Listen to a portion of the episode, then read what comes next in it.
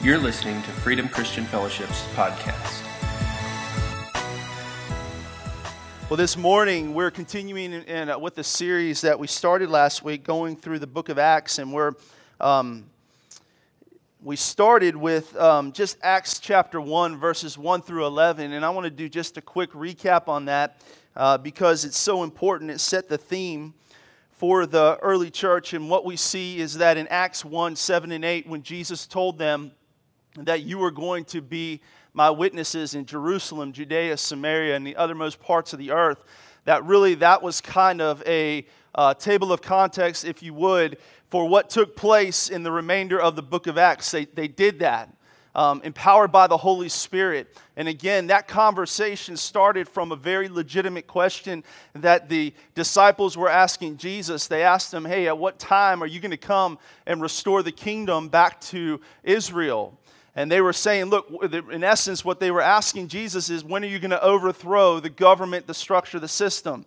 And I believe that's a real important question that we kind of feel in our heart today because we can kind of take two different postures if, if we're not careful, if you would a lot of times what we do is we spend a lot of time focusing on um, the television focusing on news looking at the political climate of our society looking at the things that are happening in the world. And sometimes we fret sometimes we get angry sometimes we get frustrated.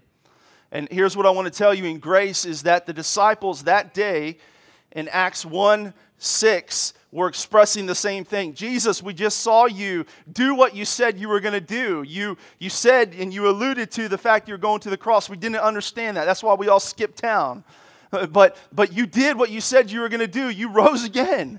And that's really phenomenal. That really means you are who you said you were. You are the Messiah. And now the question is, when are you going to come and get us out of this mess? And sometimes, if we're not careful, we think the same thing.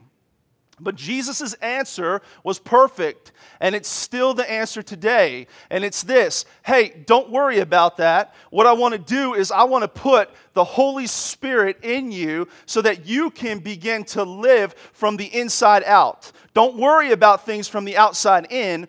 Think about things from the inside out. And so when the Holy Spirit is in you, and this is what the book of Acts teaches us, is that the Holy Spirit becomes a very powerful force in the heart of a believer who yields in obedience to the Holy Spirit.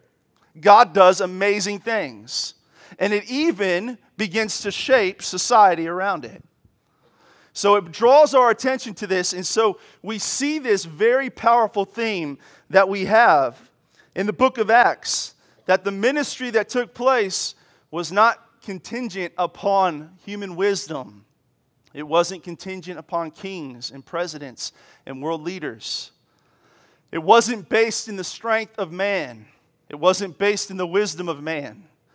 It fully centered around the power of the Holy Spirit.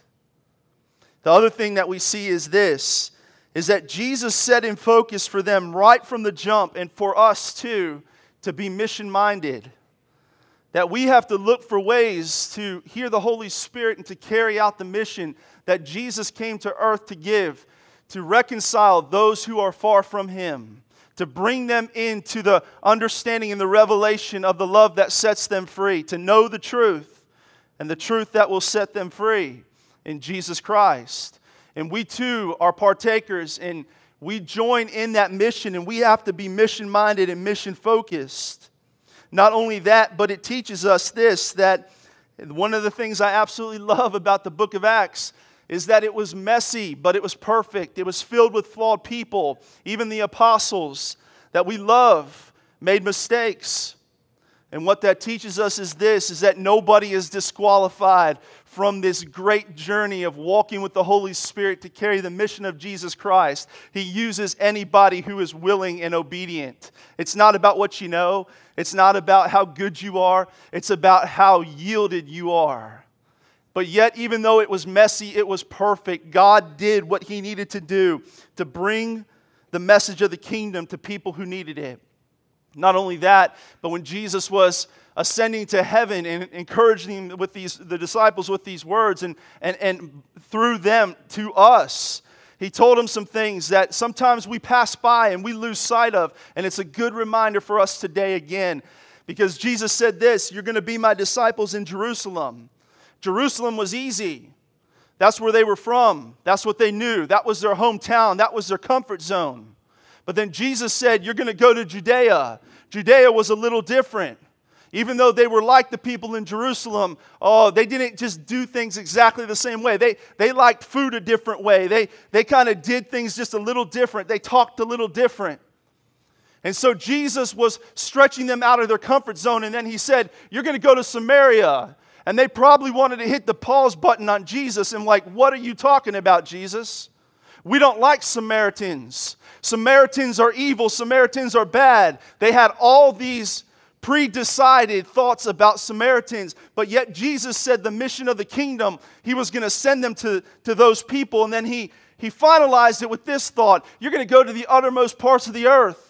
And even though that sounds like a geographic location, in essence, what Jesus was saying is this is that you're going to go to the barbarians and you're going to go to the people who sacrifice humans to their gods, and you're going to carry the mission of the gospel. So, what does that tell us there? It tells us this is that there is absolutely no room in the kingdom when we're obedient to the Holy Spirit to hold any kind of predisposed Eh, perception about anybody. There's no room for us seeing anything about race or religion. We are called to carry the gospel. I should have got a bigger amen on that. All right. Amen, Andy. All right. Okay.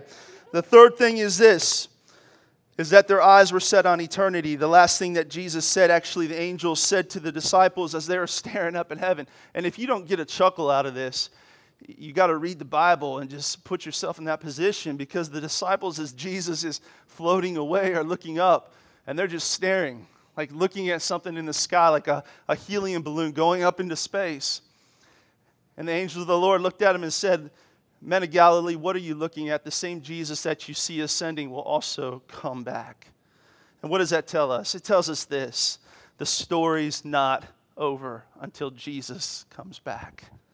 The same power that filled the early church is still available for us today to see the message of the kingdom and the glory of the resurrected Jesus Christ carried to every place that he calls us to go. It's not over until Jesus comes back, all right? So, this morning, I want to take a jump into something that I mentioned. And I want to talk to you about the culture, creating a culture of margin. And this seems a little bit abstract when we're talking about the book of Acts, because I'm going to jump over and come back to it next week. The, what, what we love about the book of Acts, which is the very beginning of uh, Acts chapter 2, when, the, the, when the, the church was filled with the Holy Spirit, the baptism of the Holy Spirit. And again, if you missed last week, we believe in the baptism of the Holy Spirit. We believe in the gifts of the Holy Spirit. And next week, we're going to talk about that. And next week, I'm going to give you an opportunity, if you want, if you haven't, to receive that gift. And I want to encourage you that if you've been teetering on the edge of that, to jump in because it is the best thing that you could have in your life. But this is what I want to talk about this morning because this is what I realized is that the disciples and the church had to make a decision in order to carry out what the Holy Spirit was calling them to, and that was to create some margin in their life to allow the Holy Spirit to move. The reality is this is that we want more of God. Every person in here should say, I want more of God. I want to see the Holy Spirit move in a greater way. But until we give the Holy Spirit margin to move, it's not going to happen. And so the early church did this is that they constructed their lives in such a way that there was margin in their life for the Holy Spirit to move. I want to show you this in Acts 2 42 through 47. And you can open up your Bible, you can open it up on your app on your phone or look on the screen. But it says this They devoted themselves and I want to stop and tell you what this means. This word devoted means this to give constant attention to something, to the apostles' teaching, to the fellowship, to breaking of bread and to prayer. Everyone was filled with great awe at the many wonders and signs performed by the apostles, and all the believers were together and had everything in common. They sold property and possessions to give to anyone who had need. Every day they continued to meet together in the temple courts. They broke bread in their homes and ate together with glad and sincere hearts, praising God and enjoying the favor of all the people. And the Lord added to their number daily those who were being saved. And that sounds exciting and it's wonderful, but it's, it's chocked full of this big, huge principle of a culture of margin. Is that when the Holy Spirit filled them and they begin to live out the mission of Jesus Christ, the resurrection of Jesus Christ, and carry that to people, they reconstructed their lives in a manner that allowed the Holy Spirit to move. And friends, this morning it's no different for us. We might desire it, we might know it, but until we make room for it, it's not going to flow the way that God desires for it to, or the way that we desire for it to flow in our life. And so I want to talk about this. I want to start by talking about a couple important truths about margin and why margin is important. See, margin doesn't just happen. Margin doesn't just happen. You have to take the time and make the changes in your life for margin to happen.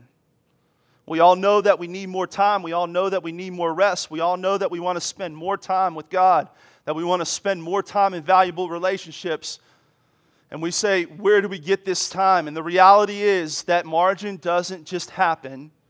You have to make the changes and take the time to make margin to happen.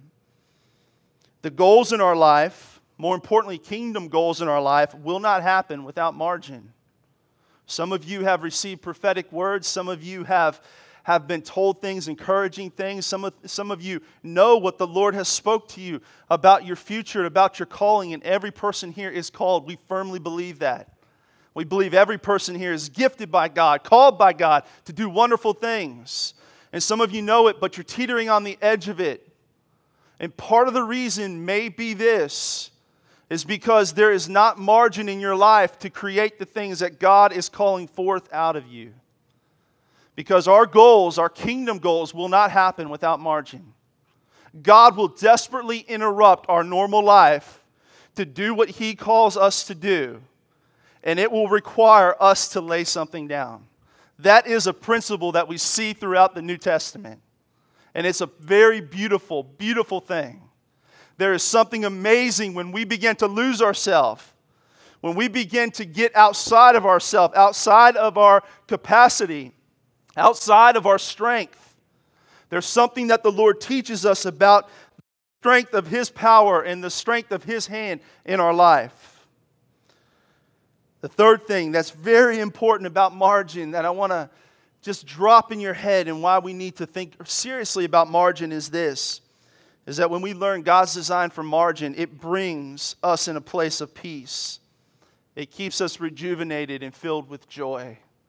And some of you desperately need that. You need to have peace and find peace. And in your life, when you say, God, I want to see peace and I want to feel rejuvenated, I don't want to burn the candle at both ends and I don't want to constantly be grumpy and, and, and be depressed about my day. Again, part of the issue is that there's not enough margin in your life. So I want to talk about why margin matters. Why margin matters.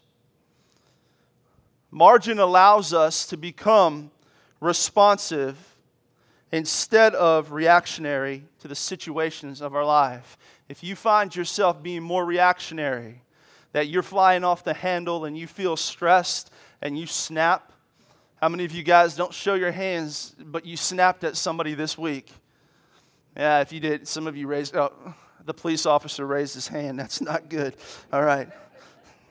I love Bryce. I'm thankful for his calling on his life and him laying down his life for us.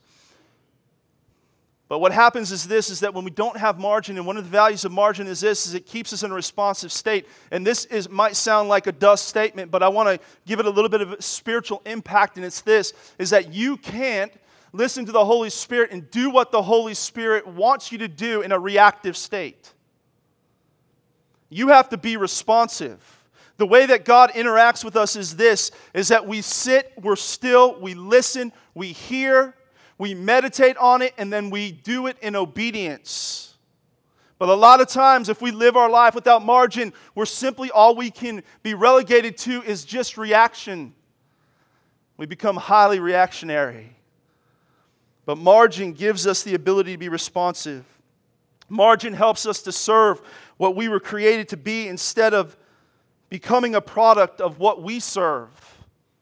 You were not created to be whatever you were at your work if it's driving you nuts and burning up all your time. That doesn't mean that God hasn't put some of you in a position at your work and you're using it to glorify God. But when we begin to serve other things, we, one thing we have to understand is that we are running out of margin. And what margin allows us to do is to reconnect into the one we serve and to become a product of what we were created to be and serve that instead of simply serving what we do. Margin helps us to manage our inward actions, our emotional responses, our stress, our anxiety, so that we can create healthy outward actions. This is so important because a lot of times when we think about goals in our life, we think about them from the outward perspective. I want to do this, I want to eat better, I want to be able to read my Bible more, I want to read better books. I want to spend better quality time with people. I want to take a step toward this thing that I feel like God is nudging me toward. But what we don't realize is this is that margin starts on the inside. And when we put margin and we put rest, and we're going to talk about that today, when we put these things in our life, what happens is that we are able, God is able to speak to us and begin to control some of the inward things that are raging around in us. I want you to think about a scripture with me. I didn't put this in my notes, but I want to, I want to talk about it in Philippians 4, where Paul writes this. He says, Rejoice. And again, I tell you, rejoice. Be anxious for nothing but in everything through prayer and supplication or prayer and petition. How many of you guys are familiar with that passage? How many of you guys have tried to stand on that passage and you say, God, I, I want to stay in a place where anxiety doesn't rule my heart? Can I give you a truth about that passage, what Paul is saying? When Paul mentions this idea of prayer, what he's saying is this he's, he's talking about the dedicated times of prayer. One thing that we're going to see today at the very end, I'm going to give you some keys to margin.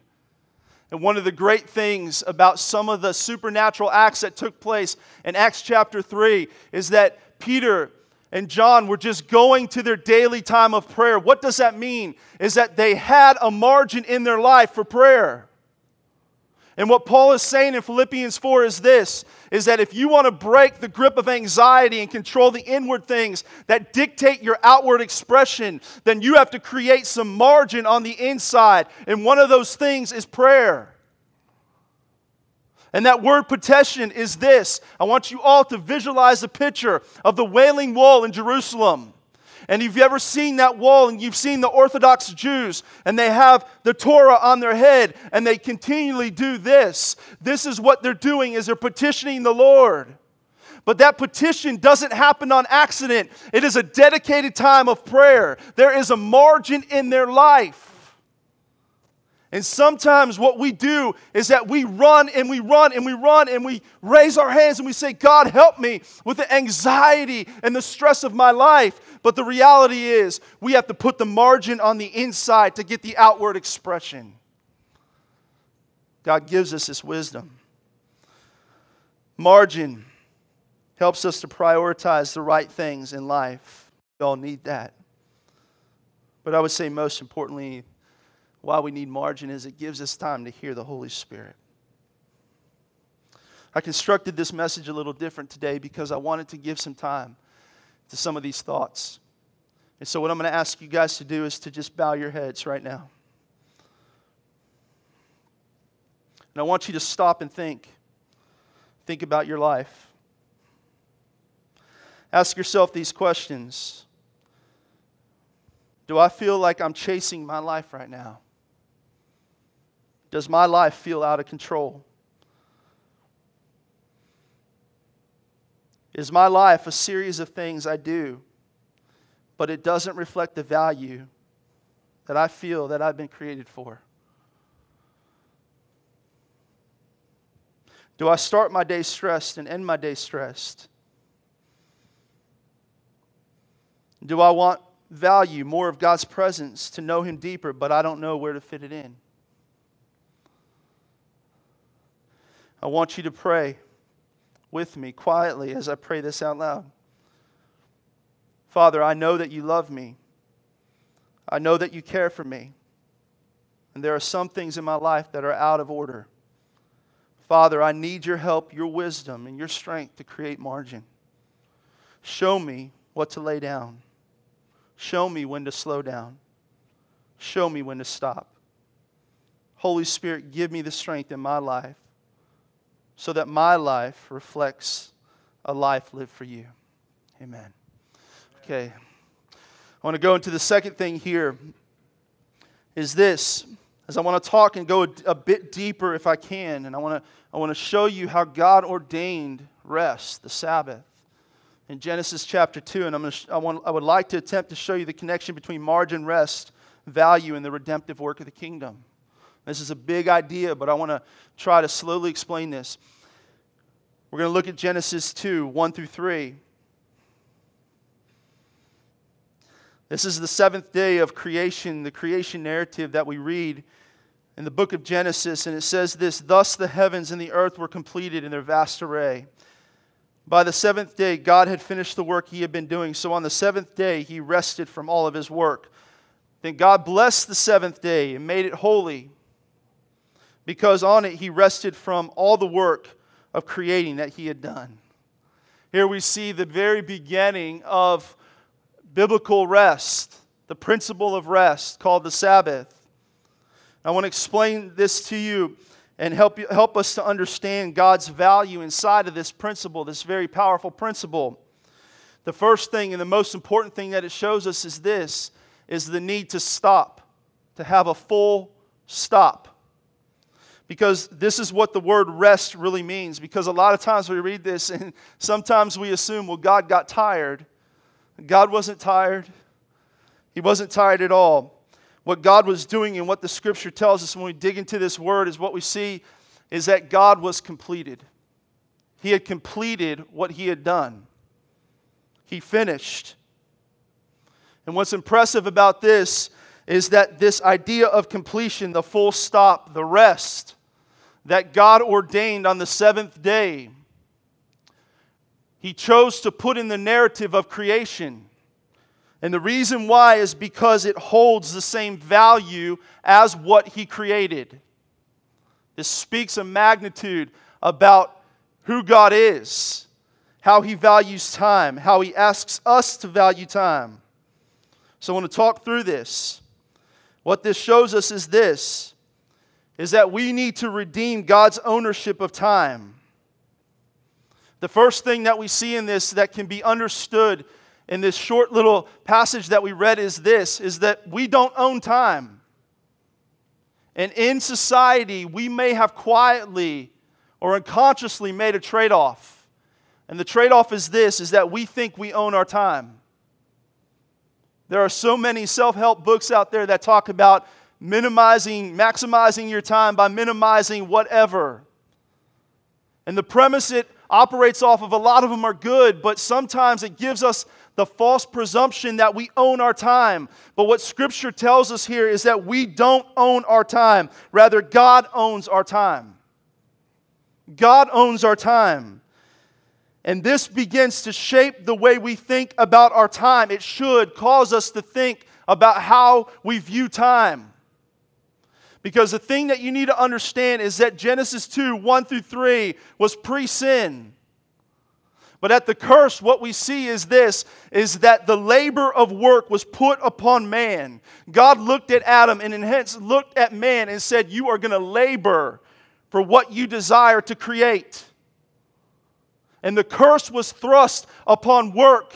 And if we're honest, if we're honest, the value of our work is the value of our time, or the value of our time is the value of our work. How do you get paid? Do you get paid for a 40 hour work week? Do you get paid for time spent at your office or at your job? Do they show, tell you just show up when you want and leave when you want? We don't care. just come when you want. No, they say show up at this time and leave this time, and here's your other shift. Why? Because time equals value. But the problem is this is that we conceded to this idea that we own time. But one of the things that this simple scripture teaches us is that we don't own time. None of us know how many days we have on this earth, do we? We don't control those days, do we? No, God ordained them. Time is His. And the value that we learn from making the shift by saying, God, my time is not mine, but my time is yours. It is your time, is this, is that we begin to reconstruct the idea in our heart that our time is used to glorify God. Our time is used to glorify God. He ordained our day. We don't add to them. They have been created to show his glory. That's the first thing. That's the probably the starting block if you would. We can't come into these other truths that God put in this principle by first not acknowledging the truth that time is his. It's not ours. The second thing that we see is this is that we have to recalibrate the value of time. We don't think about time until we don't have it anymore, do we? Our tendency, and God understood this, is that we don't stop. We don't stop. And this is a problem because in our life, God knew that we needed to have a full stop, some margin, rest, to be able to recalibrate in our life, to be able to recharge. And we have to value time. And I think one of the things that stands out so clear to me in this passage when we really think and we let the Holy Spirit just saturate this into our soul is this is that this God chose to put this into the narrative of creation. When he created the majesty of the heavens and the earth, when he ordained man, he chose to put rest into that narrative and it speaks to something. Too often we burn the candle of our time down at both ends and we're losing the value of time. But the Holy Spirit can help us to recalibrate the value of time, to begin to really enjoy the rest that God gave us. One of the things that I, I love, um, I've got two beautiful, brand new, well, a niece and a nephew, twins. Blake and Luke. Blake's a little girl, Luke's a little boy.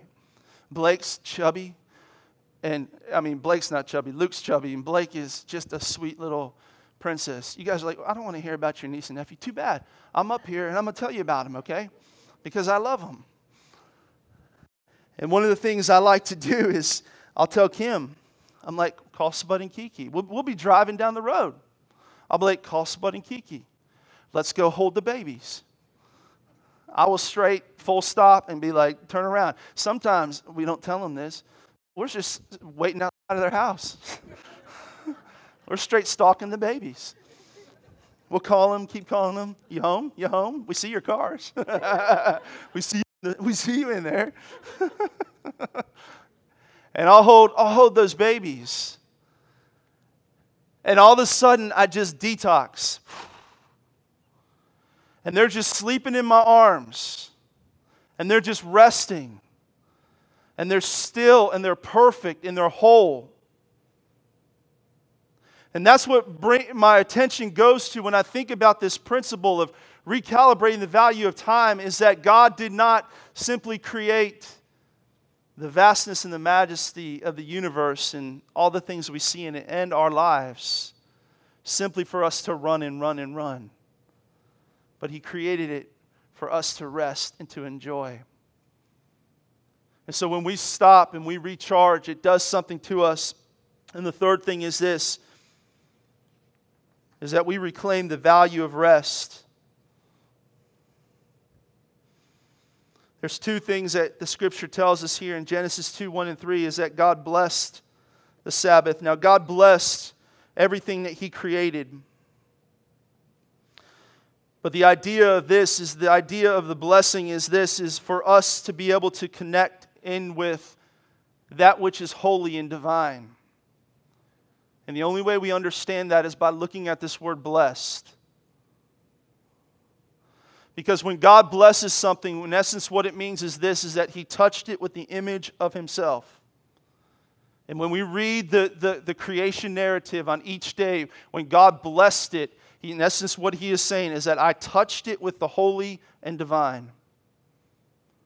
But what's interesting is this is He touched the day of rest with the holy and divine. And one of the values with rest, with creating a margin of rest, with having a Sabbath, is that we connect in ourselves the truth that we have been created in the image of God. We reconnect with the holiness and the divinity of God. God ordained margin, ordained rest in us for us to reconnect with that truth.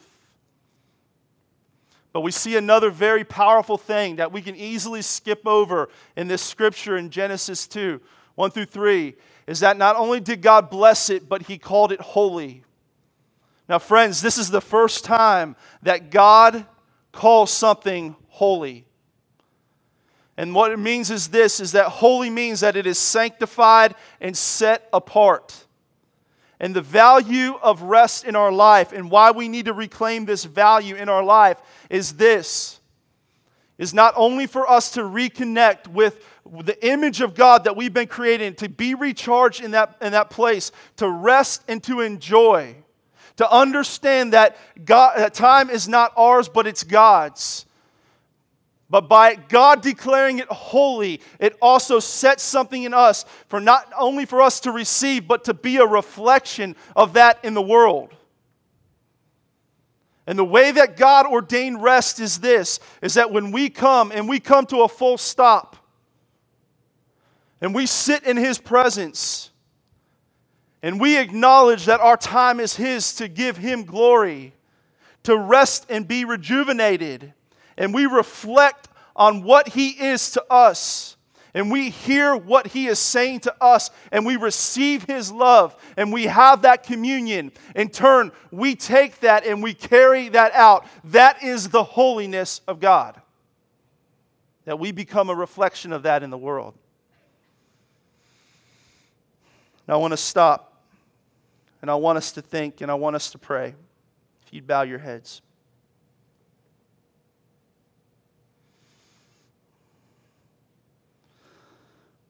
I want us to think if and ask God, do we truly understand how He created time to be used for His glory? How He created time to be used to rejuvenate our health? how he created time to be used to show the light of his love to other people. Let's pray. Holy Spirit, will you help me to see the truth of your word and be conformed into the image of your word? Forgive me if I've tried to control time. Time is not mine, time is yours. Help me to understand how to be rejuvenated in your presence how to receive from you your thoughts in my time of rest and how to carry the thoughts that you have for others into the world. Amen. The last part is this, and we're going to end, and Justin, you can come on up. I want to talk just a few keys of reclaiming margin. And these are some practical things that you can take away that you can put into your pocket and begin to begin to use. Simple things. Again, when we see and we look at Acts 2 42 through 47, and we see that they did some things, that they devoted themselves to the apostles' teaching and to fellowship, that they held everything in common. Even they went as far as to sell property and possessions to give to anyone who had need. They continued to meet together in the temple courts. They broke bread in their homes and they ate together. I believe there's a couple of things that we can learn from this on how to create some margin in order to let the Holy Spirit move in a greater way. The first thing is this is that we spend our best time doing the right things. We spend our best time doing the right things. A lot of times what we do is this is that we say, God, I'm going to give you a portion of my time or I want to. Or we try to add that in, but the reality is, is that God wants the best part of our time. And what the early church did was this is that they gave God the best part of their time. I alluded to this a little while ago, but in Acts 3, verse 1, this is so amazing, such a powerful story that we see. It says this one day, Peter and John were going to the temple at the time of prayer, about 3 in the afternoon. That's super simple, isn't it? But what precedes after that verse is strictly phenomenal, isn't it? We see that there's a lame man from birth that's sitting outside there where he would have been begging day in and day out as people made their way to prayer. Within the Jewish custom, they prayed three times a day in the morning, in the afternoon. This is when Peter and John would have been going. And then in the evening. And the beggars and the, the lame, they knew that, and they would sit outside there to try to collect some money, some alms. And when they looked at Peter and John, he asked them, Do you have any silver, any gold, anything to give me? And what's Peter's response? Silver and gold I have none, but what I have I give to you. In the name of Jesus Christ, rise up and walk. Ba boom.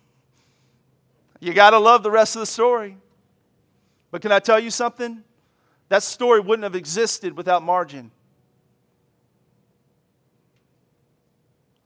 These guys were filled with the Holy Spirit. They saw God, Jesus, do amazing things, and they started to do amazing things. But they still had margin in their life. Oh, man, come on. Oh. They still made their way to temple. They didn't have to go to temple. Jesus didn't tell them to go to temple.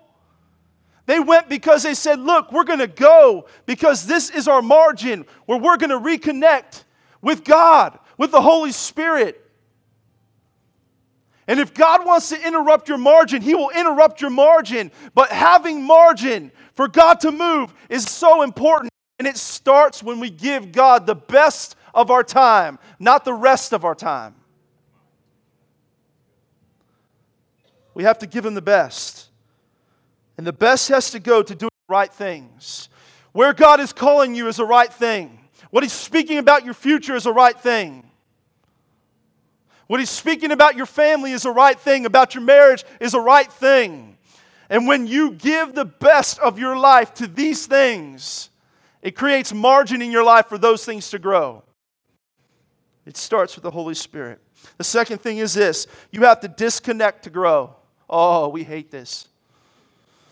We got to hit the disconnect button, folks. This is just stupid practical. Some of you are going to get really angry when I say this, but I love you. You're my friends. It's, my mic literally just went out. Justin, you did that. All right. Switch, switch, kill this one. Thank you. Thank you, Brad. All right. We have to disconnect. Can you guys hear me? I'm disconnected. No? It's on. Can you guys hear me?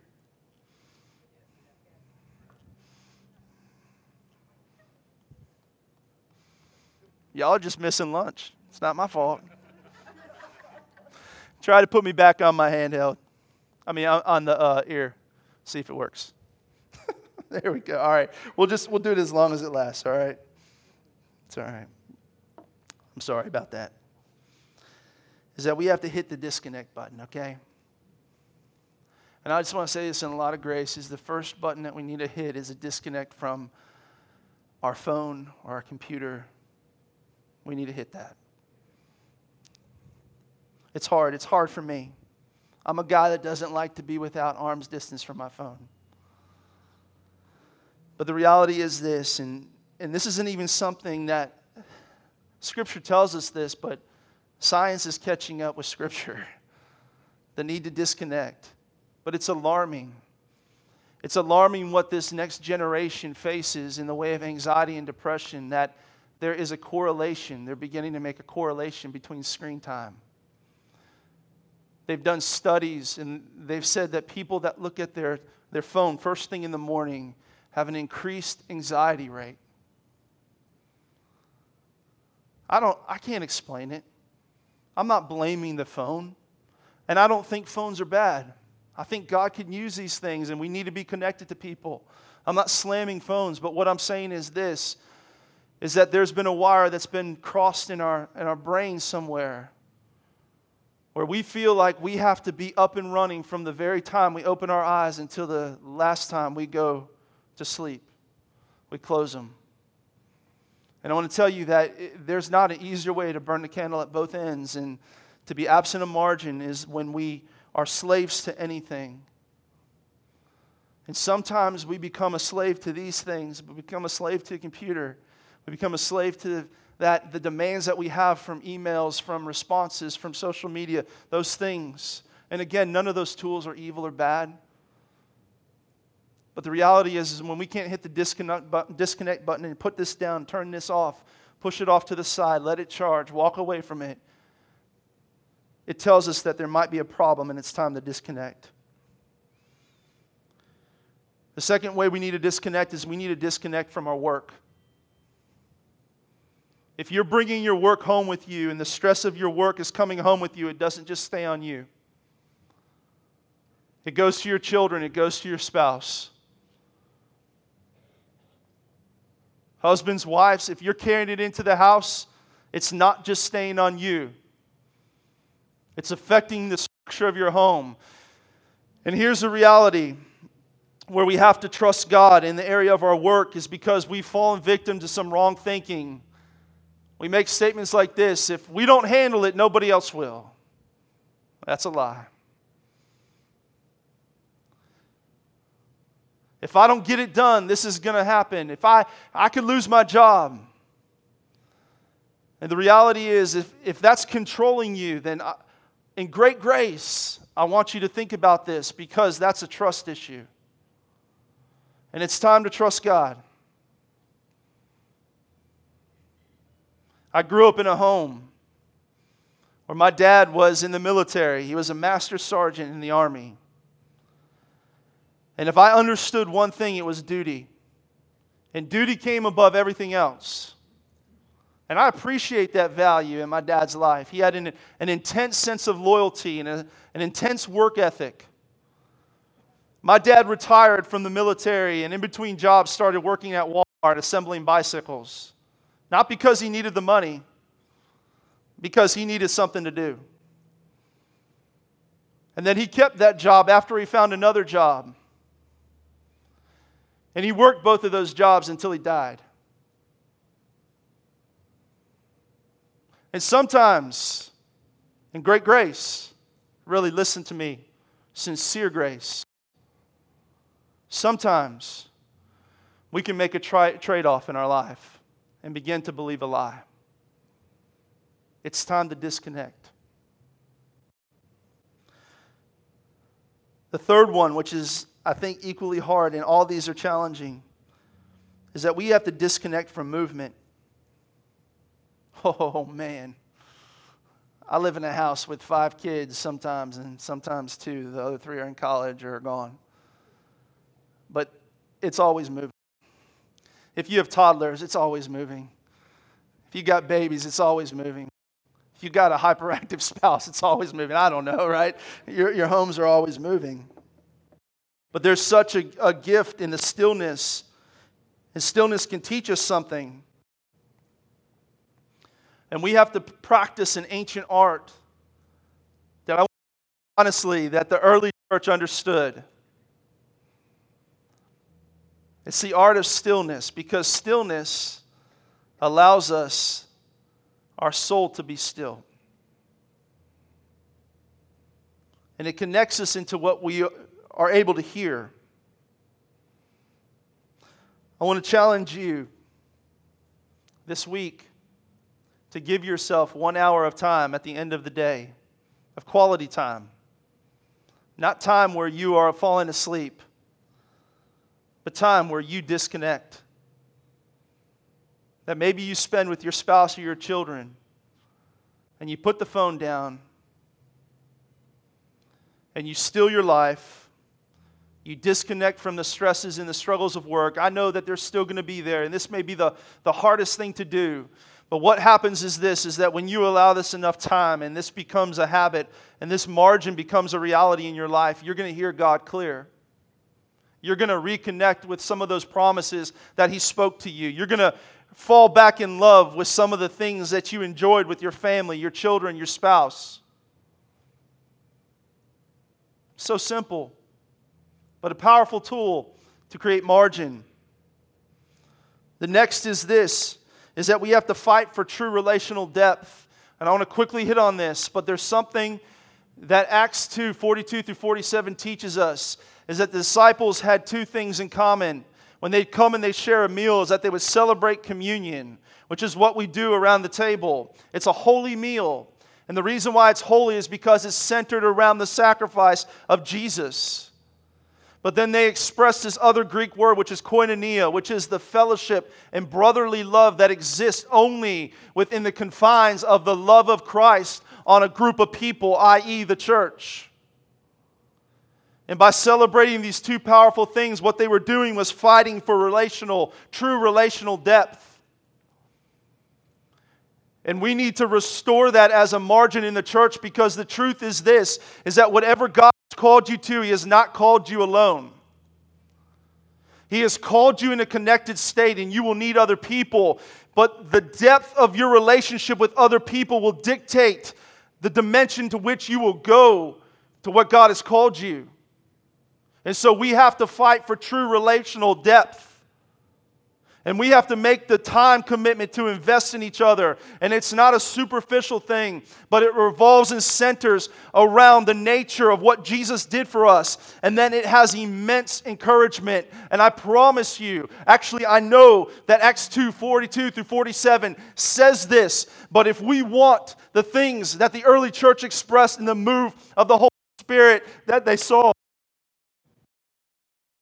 relational depth the last thing is this, and this is sticky, but we see it in the scripture, is that we have to make sure that our money has an eternal value. It's that we have to create margin in our lives.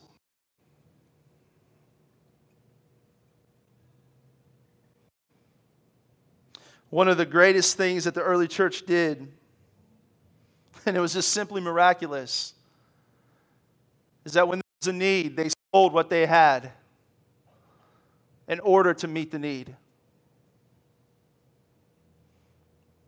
I want to make so many jokes here. I'm not going to. But why is this important?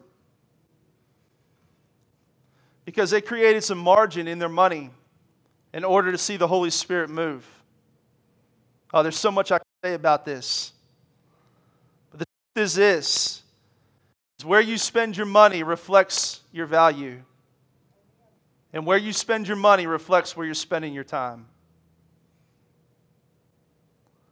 And when we give God control of our money, what we're saying is this is that God, you're not just controlling the minutes and the hours of my day, but you're controlling the, the direction of my well.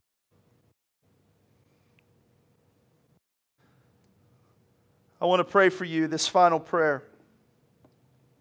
This is it. Would you bow your heads? And I want you to pray this with me sincerely. If you desire margin in your life,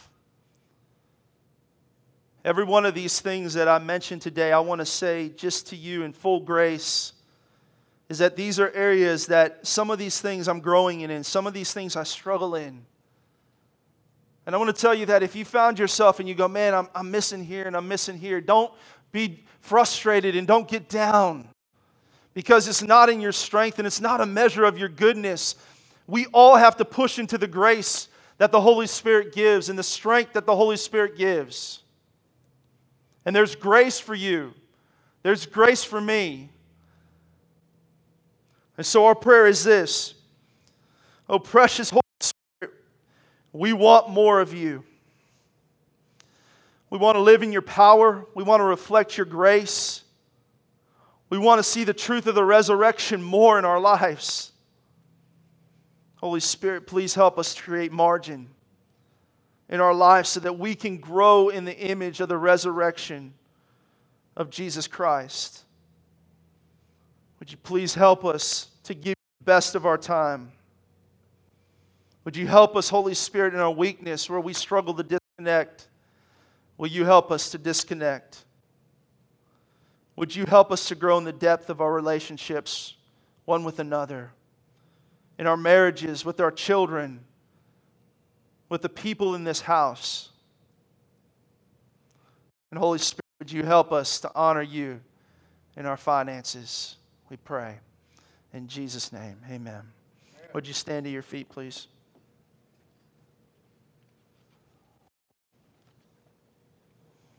All right. If I could have a couple minutes come up.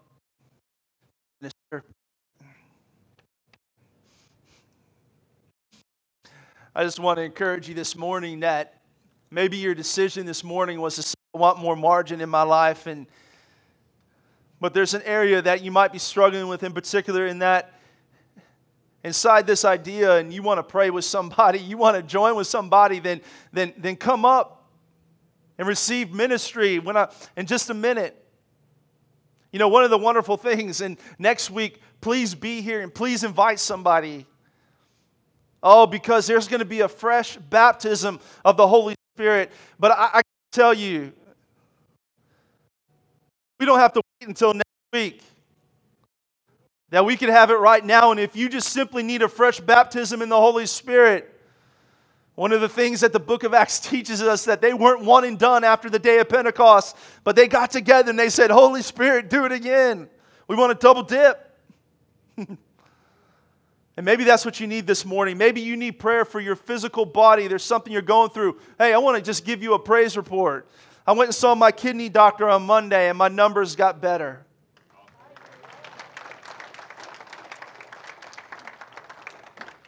I just need one on this side.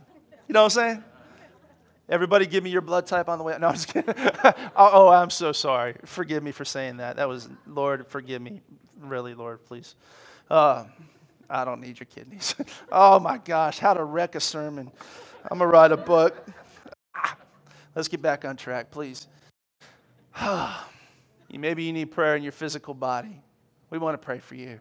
Oh, this is the beautiful thing again about the book of Acts, is it's all in there. Hey, maybe, listen, I'm going to go as far as to say this. Maybe you just need a word from the Lord. Maybe you're saying, look, I, I have margin, but I don't know what to do. Then don't wait. We want to pray with you. It's all available for you. Oh. Father, I just declare your grace your grace in the, in, the, in the power of the Holy Spirit to fill each and every person here in a greater way. Whether it's a fresh baptism or just a renewed understanding of your calling and your gifts, or to heal, to break off brokenness areas in our life. Holy Spirit, whatever it is, we receive the fullness of who you are in our life. I declare your grace and your blessing over every person in Jesus' name. Keep prayer coming up to pray for you. We love you. Have a great day.